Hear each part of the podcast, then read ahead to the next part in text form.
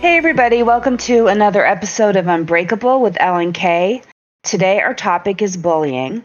And just before we get started, I just wanted to throw some stats at you guys. Um, one out of four kids are bullied. 77% of students are bullied mentally, verbally, and physically. Cyberbullying statistics are rapidly approaching similar numbers, with 43% experiencing cyberbullying.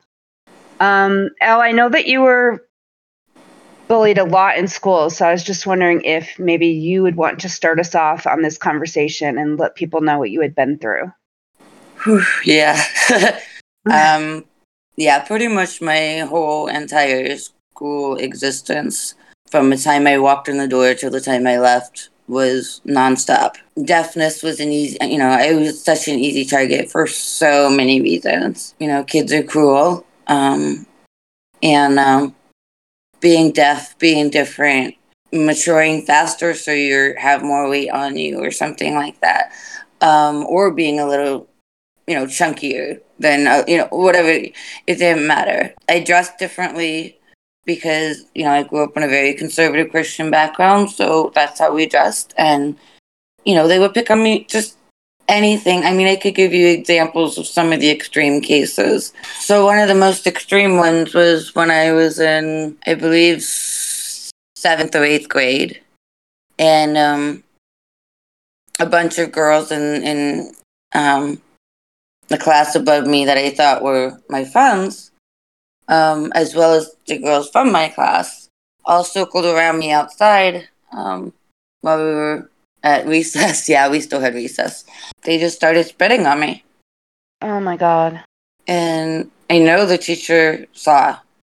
Mm-hmm. I know she did, and um, didn't do anything. There was another time the boys and my well, there was several times, but they would spit in my food in my lunchbox, and they would just stare at me, waiting for me to eat it because you know haha. Went, went without lunch quite a few times just because I was afraid it was contaminated.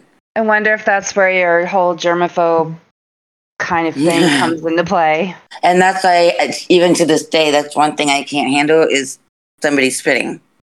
Like yeah. it just not just grosses me out, but it just it just yeah no I, I mm-hmm. it triggers. I, have been spit on. I you know um I was even bullied by a teacher once. Oh my goodness, what happened there? Um, fifth grade. Mm-hmm. She was she she she was a demon, I think. But I can't tell you what exactly happened, but this is what I know.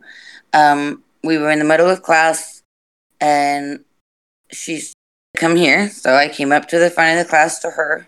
She tells me to take out my hearing aids and turn around and face the class so that she can talk to them without me hearing. Wow. And she got away with it. She wasn't reprimanded, nothing. You know, it just makes me wonder because we always tell our kids, you know, if you're being bullied or if or whatever, you need to tell mm-hmm. the authority, you need to tell the teachers. And if mm-hmm. they don't do anything, then what do you do? Right. What message does that send either to like to our kids that they don't matter? Mm-hmm. You know?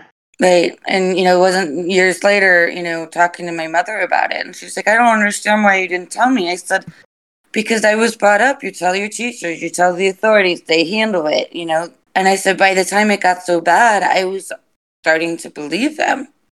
Mm-hmm. I was a freak. I wasn't good enough. I wasn't smart enough. I was ugly. I was fat. I was uh, contaminated. I was this, that, and the next thing. You know, you start believing it after a while, which I truly feel is part of what triggered my a big part of what triggered my um, chronic fatigue syndrome and my fibromyalgia syndrome. That on top of with you know past traumas as well. But that was around the time that I started developing it. What about you? Right. Yeah, because you started having that issue really young. So mm-hmm. I was 11 years old when it started. Right. So, I mean, we were just talking about that last week with past traumas having something to do with chronic illness, and there's a perfect example. Mm-hmm. yeah. Exactly. And that's why it's so important, you know, to, in my opinion, teach your children. You know, if you see bullying, if you are bullied, tell everybody until something is done because, mm-hmm. you know, it's otherwise it's just going to keep going. You know? I mean, because now we have extreme reactions too from students that That's are so beaten down and because we don't know what's going on at home with them either or they might be mentally ill plus they're being Mhm. bullied and they're just you know they're becoming Mhm. violent so um yeah, teachers need to get involved like seriously yeah.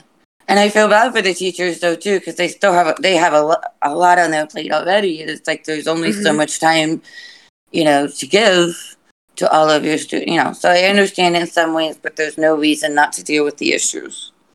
well plus you don't need to be part of the problem That's true So- too. Yeah. Um, I do remember one time when I mean, for me, we didn't. I didn't have a lot of bullying in my past. Uh, Mm. It was basically the girl stuff where uh, friends would turn against each other Mm. when you know, like somebody the cattiness is that what She you're said saying? this about you. She said Mm. that about you. And so, whenever it was somebody's turn, they got bullied by the girls for a bit, and it was always like the worst thing in the world because your friends hated you for a week. Um, but Mm. that's not the same. So, um, but there was one time when I was on the bus.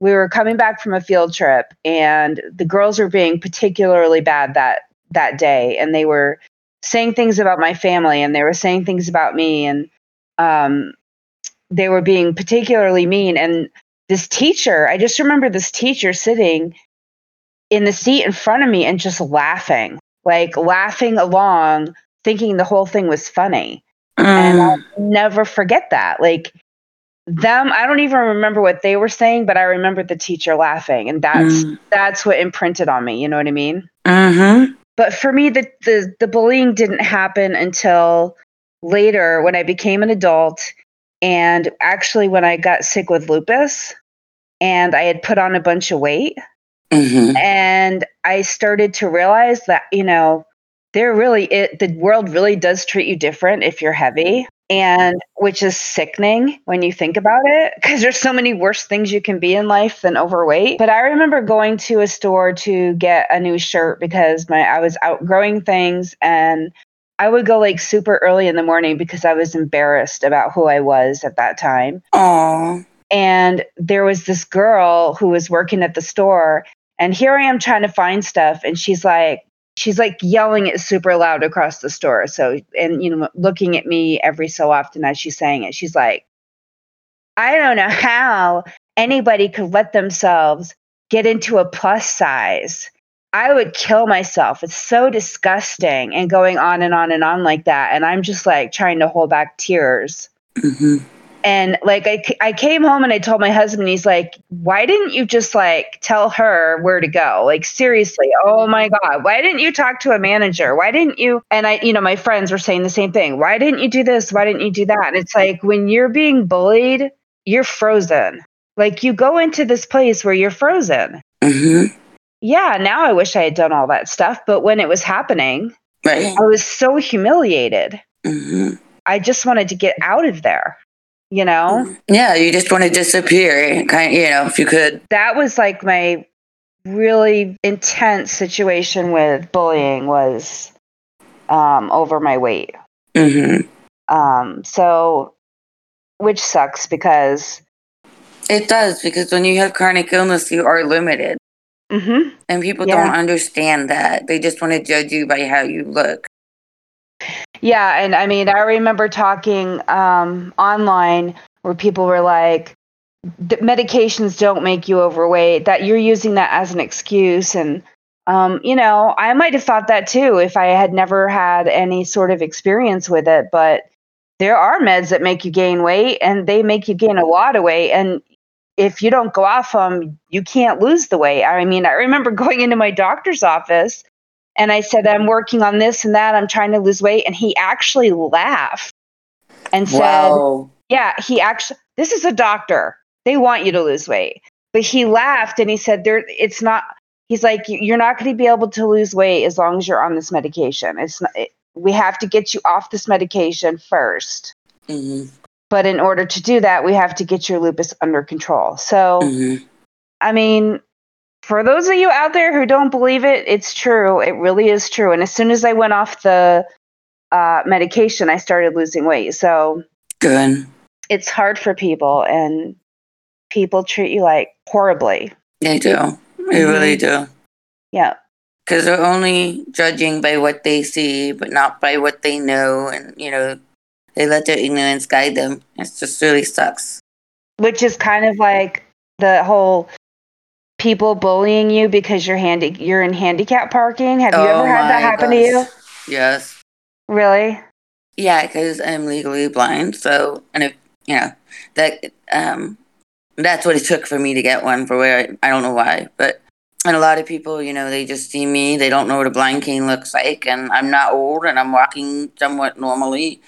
You know, so you get the looks or the stares, or you know, you see them talking to each other and you know looking at you, and you know. Mhm.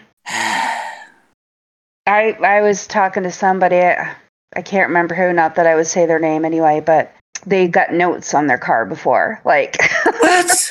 yeah. Like shame on you. How dare you use a handicap Passive aggressive much? when you can I saw you walking in the store just fine. It's like people don't know how hard it was for that person to get into Mhm. the store. Like seriously. Mm-hmm. Uh, Yeah, I mean, they, they don't realize, like, it- for me, for example, with fibro, just the fibro, um, and, you know, having vision issues, and then the anxiety with everything that's going on now, especially going anywhere, by the time I'm, we're walking out of the store, I'm exhausted. Mm-hmm.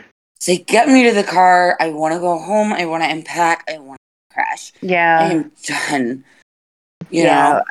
When me and my husband would go anywhere, he would try to find this was this was when I was worse off than I am now without the Mhm. treatment without the Mhm. meds that I had have now. Mhm. Um but he would try to park as close as he could to the store because every every step I took like some days would just hurt so much, you know? So he always tried to make it easier on me and he's like, "You got you really need to get a handicapped Mhm. Um I don't know what they're called. What are they called? Uh, Yes. tag. Yeah. Yes, yes.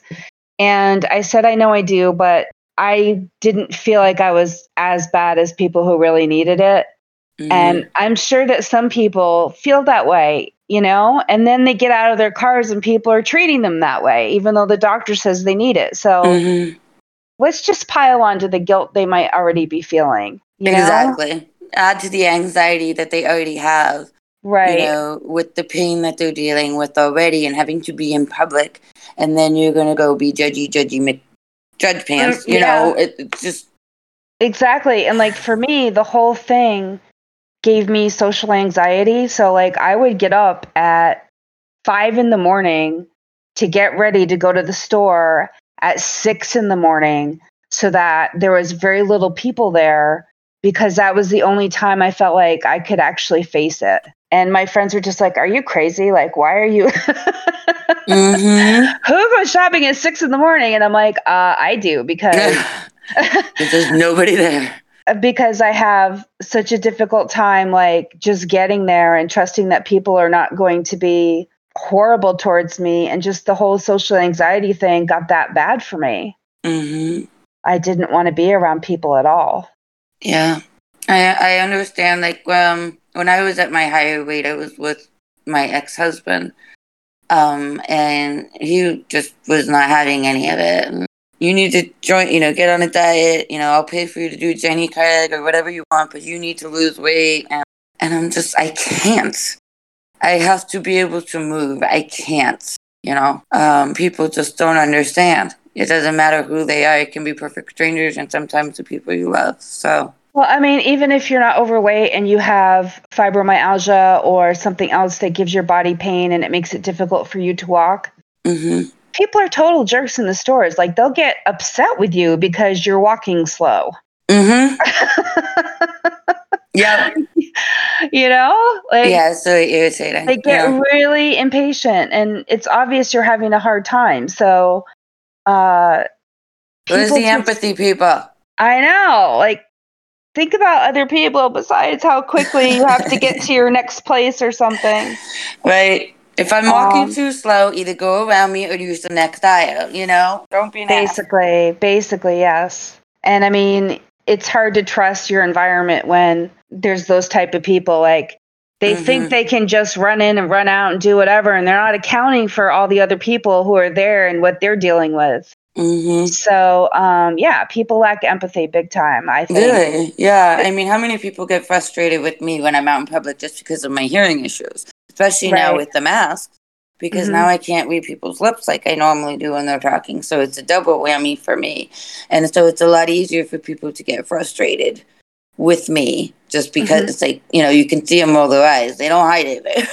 you know? I know Um, people are getting ruder and ruder, like especially since COVID. I'm sorry, but you guys out there really need to get check yourselves. Mm.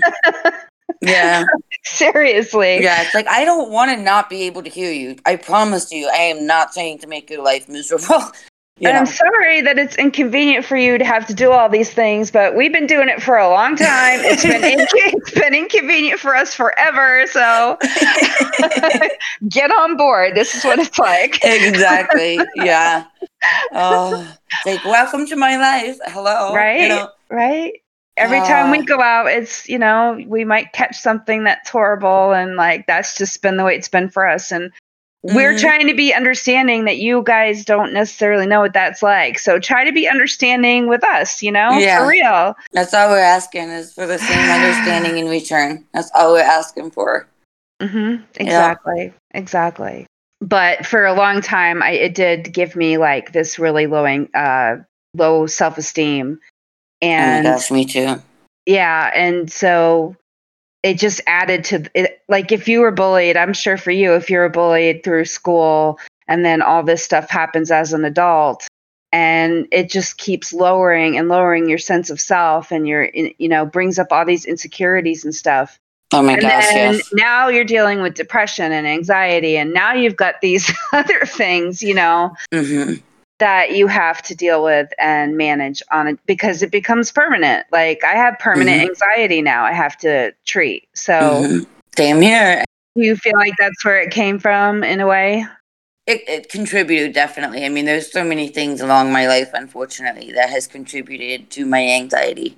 Mhm. you know and it, but it definitely was a big one i mean even you know to my cptsd as well Right. um because my wall is probably a lot higher than most people's. I don't let a lot of people in because no you know right. um right. You don't know what their intentions are. right that's what you become when you go through that for so Mhm. many years of your life because that's the only way you know how to protect yourself. Right. The amount of bullshit you can handle is a lot less than what you could yeah you're in, less tolerant of people. So it's just you know that's that's just kind of going back to if you understand me you you know if you don't or at least empathetic you know something we're good. Right. Yeah but if you're not if you're not any of those things it's like my wall's staying up. Yeah. Which I think is sad too, because I do believe in a way that even though we feel like our radars are good, they can be faulty. So sometimes hmm we may be missing out on good people because we're picking up on things that are not necessarily who they are on the inside. So that's true too sad. It's kind of sad. Yeah. hmm Yeah. and the insecurity oh my gosh that's always been a very persistent in my life not just through the bullying but just throughout the whole thing and then to, again i'm sorry to add the bullying on top of it you just took a long time for me to find a, a sense of self in a good way What do you think contributed to like handling that and making yourself feel less insecure? a lot of therapy Yeah. a lot Yeah. of therapy a lot of work on myself a lot of realizations a lot of homework on myself i mean hmm it's the only thing you can do. I mean, you just try and and be aware of what your thought patterns are, and then you have to try and Yes. we you know reroute it if you need to. to you know that no, that's not true. That's maybe what you're thinking and feeling, but it's not true. For me, like that idea that everything you think is not true was like, to me, when I first realized that, it was like mind blowing. it's like, it's like, wait a minute, you're right. Like everything I think isn't necessarily true, you know? Right. There's a phrase uh, that they said perception is reality. But I'm like, no, it's not because per- your perception doesn't mean that that's what's actually happening. It's true. you're, everybody perceives things differently, and it doesn't necessarily mean that you're what you know how you're seeing it is is right Mhm. and how you're interpreting it because it's it, you see it from where you are Mhm. you know and if you're not in a good place hmm You're not going to be seeing good stuff. You're not going to be hearing good things. right so for me like i had to in order to get my brain to kind of rethink things in a Mhm. better way i had to surround myself with positive things That's good. I had to like in cognitive behavioral therapy is always good for stuff like this to tr- try to like rethink things and retrain your brain. Even if you just say, "Wait a minute, stop. This is a negative thought." You're doing so much better. Yeah. You know. Yeah. You're you're Yep. calling yourself out, and you're you're calling Mhm. bullshit. Like, no, I understand Mm-hmm. that's how I feel, but that is not reality. You know. and it's okay to feel bad right now, but it's it's not what's true about myself. So cuz we all have those thoughts and I think that's I think some people get stuck in this pattern where they think nobody else feels like I do, hmm um, which is a lie of depression and a lie of anxiety. It Mhm. likes to make you think that. Yes. But once we realize that we're not we're not as unique as we think we are in those thoughts, like everybody, a lot of people have the, those thoughts. It's what you do with those thoughts that makes a difference. That is what makes us different as people. Um, because I think everybody can have those negative thoughts from time to time. I agree. Yeah. I So, agree. Lots of therapy. I agree with you. I guess with my long way of getting there. It really, but I mean, that's where you get the tools to do this. You know. Right. Yep. So, for the question of the week this week, um, it is how do you deal with canceling plans? How do you maintain relationships during these times? Hmm. That's a good question. I thought so.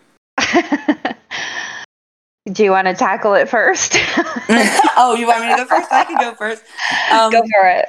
Uh, so yeah, for me, like if I have to cancel the plans, um, it's kind of like you know deflated balloon. Um, you know because you put a lot of energy and effort um to getting ready. You're excited. You know you want to be with them. You want to you know do all of these things. Um, so if you have to cancel because of your health or whatever, you know, um, mental or physical health, it can be a little bit more detrimental to, to me than I, maybe other people. Right. Um, and especially because a lot of people don't take into consideration the fact that when you do cancel, it's not because you want to, it's because your body won't let you. yeah. Um, so a lot of people don't understand that. So you will end up with losing people or just people that start like like holding a grudge against you and things like that. or they just stop inviting you. It right. Yeah. Yeah. Yeah. Yeah. Like for me, it, for me, it's like I feel so guilty as it is.